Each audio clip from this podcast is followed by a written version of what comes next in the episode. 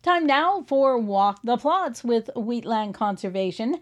Joining me right now is Amber Wall. And Amber, we wanted to focus in on a trial you're involved with, looking at new and novel pulse crops. Yeah, this is a Sask Pulse project proposed to introduce new and novel crops into specific regions as it's necessary to diversify and extend cropping rotations particularly in regions that are experiencing production issues with overutilization of their currently used pulse crop. The objective is to provide producers with economic and agronomic information on non traditional pulses that may be adapted to the various regions in the AgriArm network. So each site has chosen a slightly different set of treatments, ranging from crops like fenugreek, mung bean, lupin, cowpea, and different varieties of dry beans.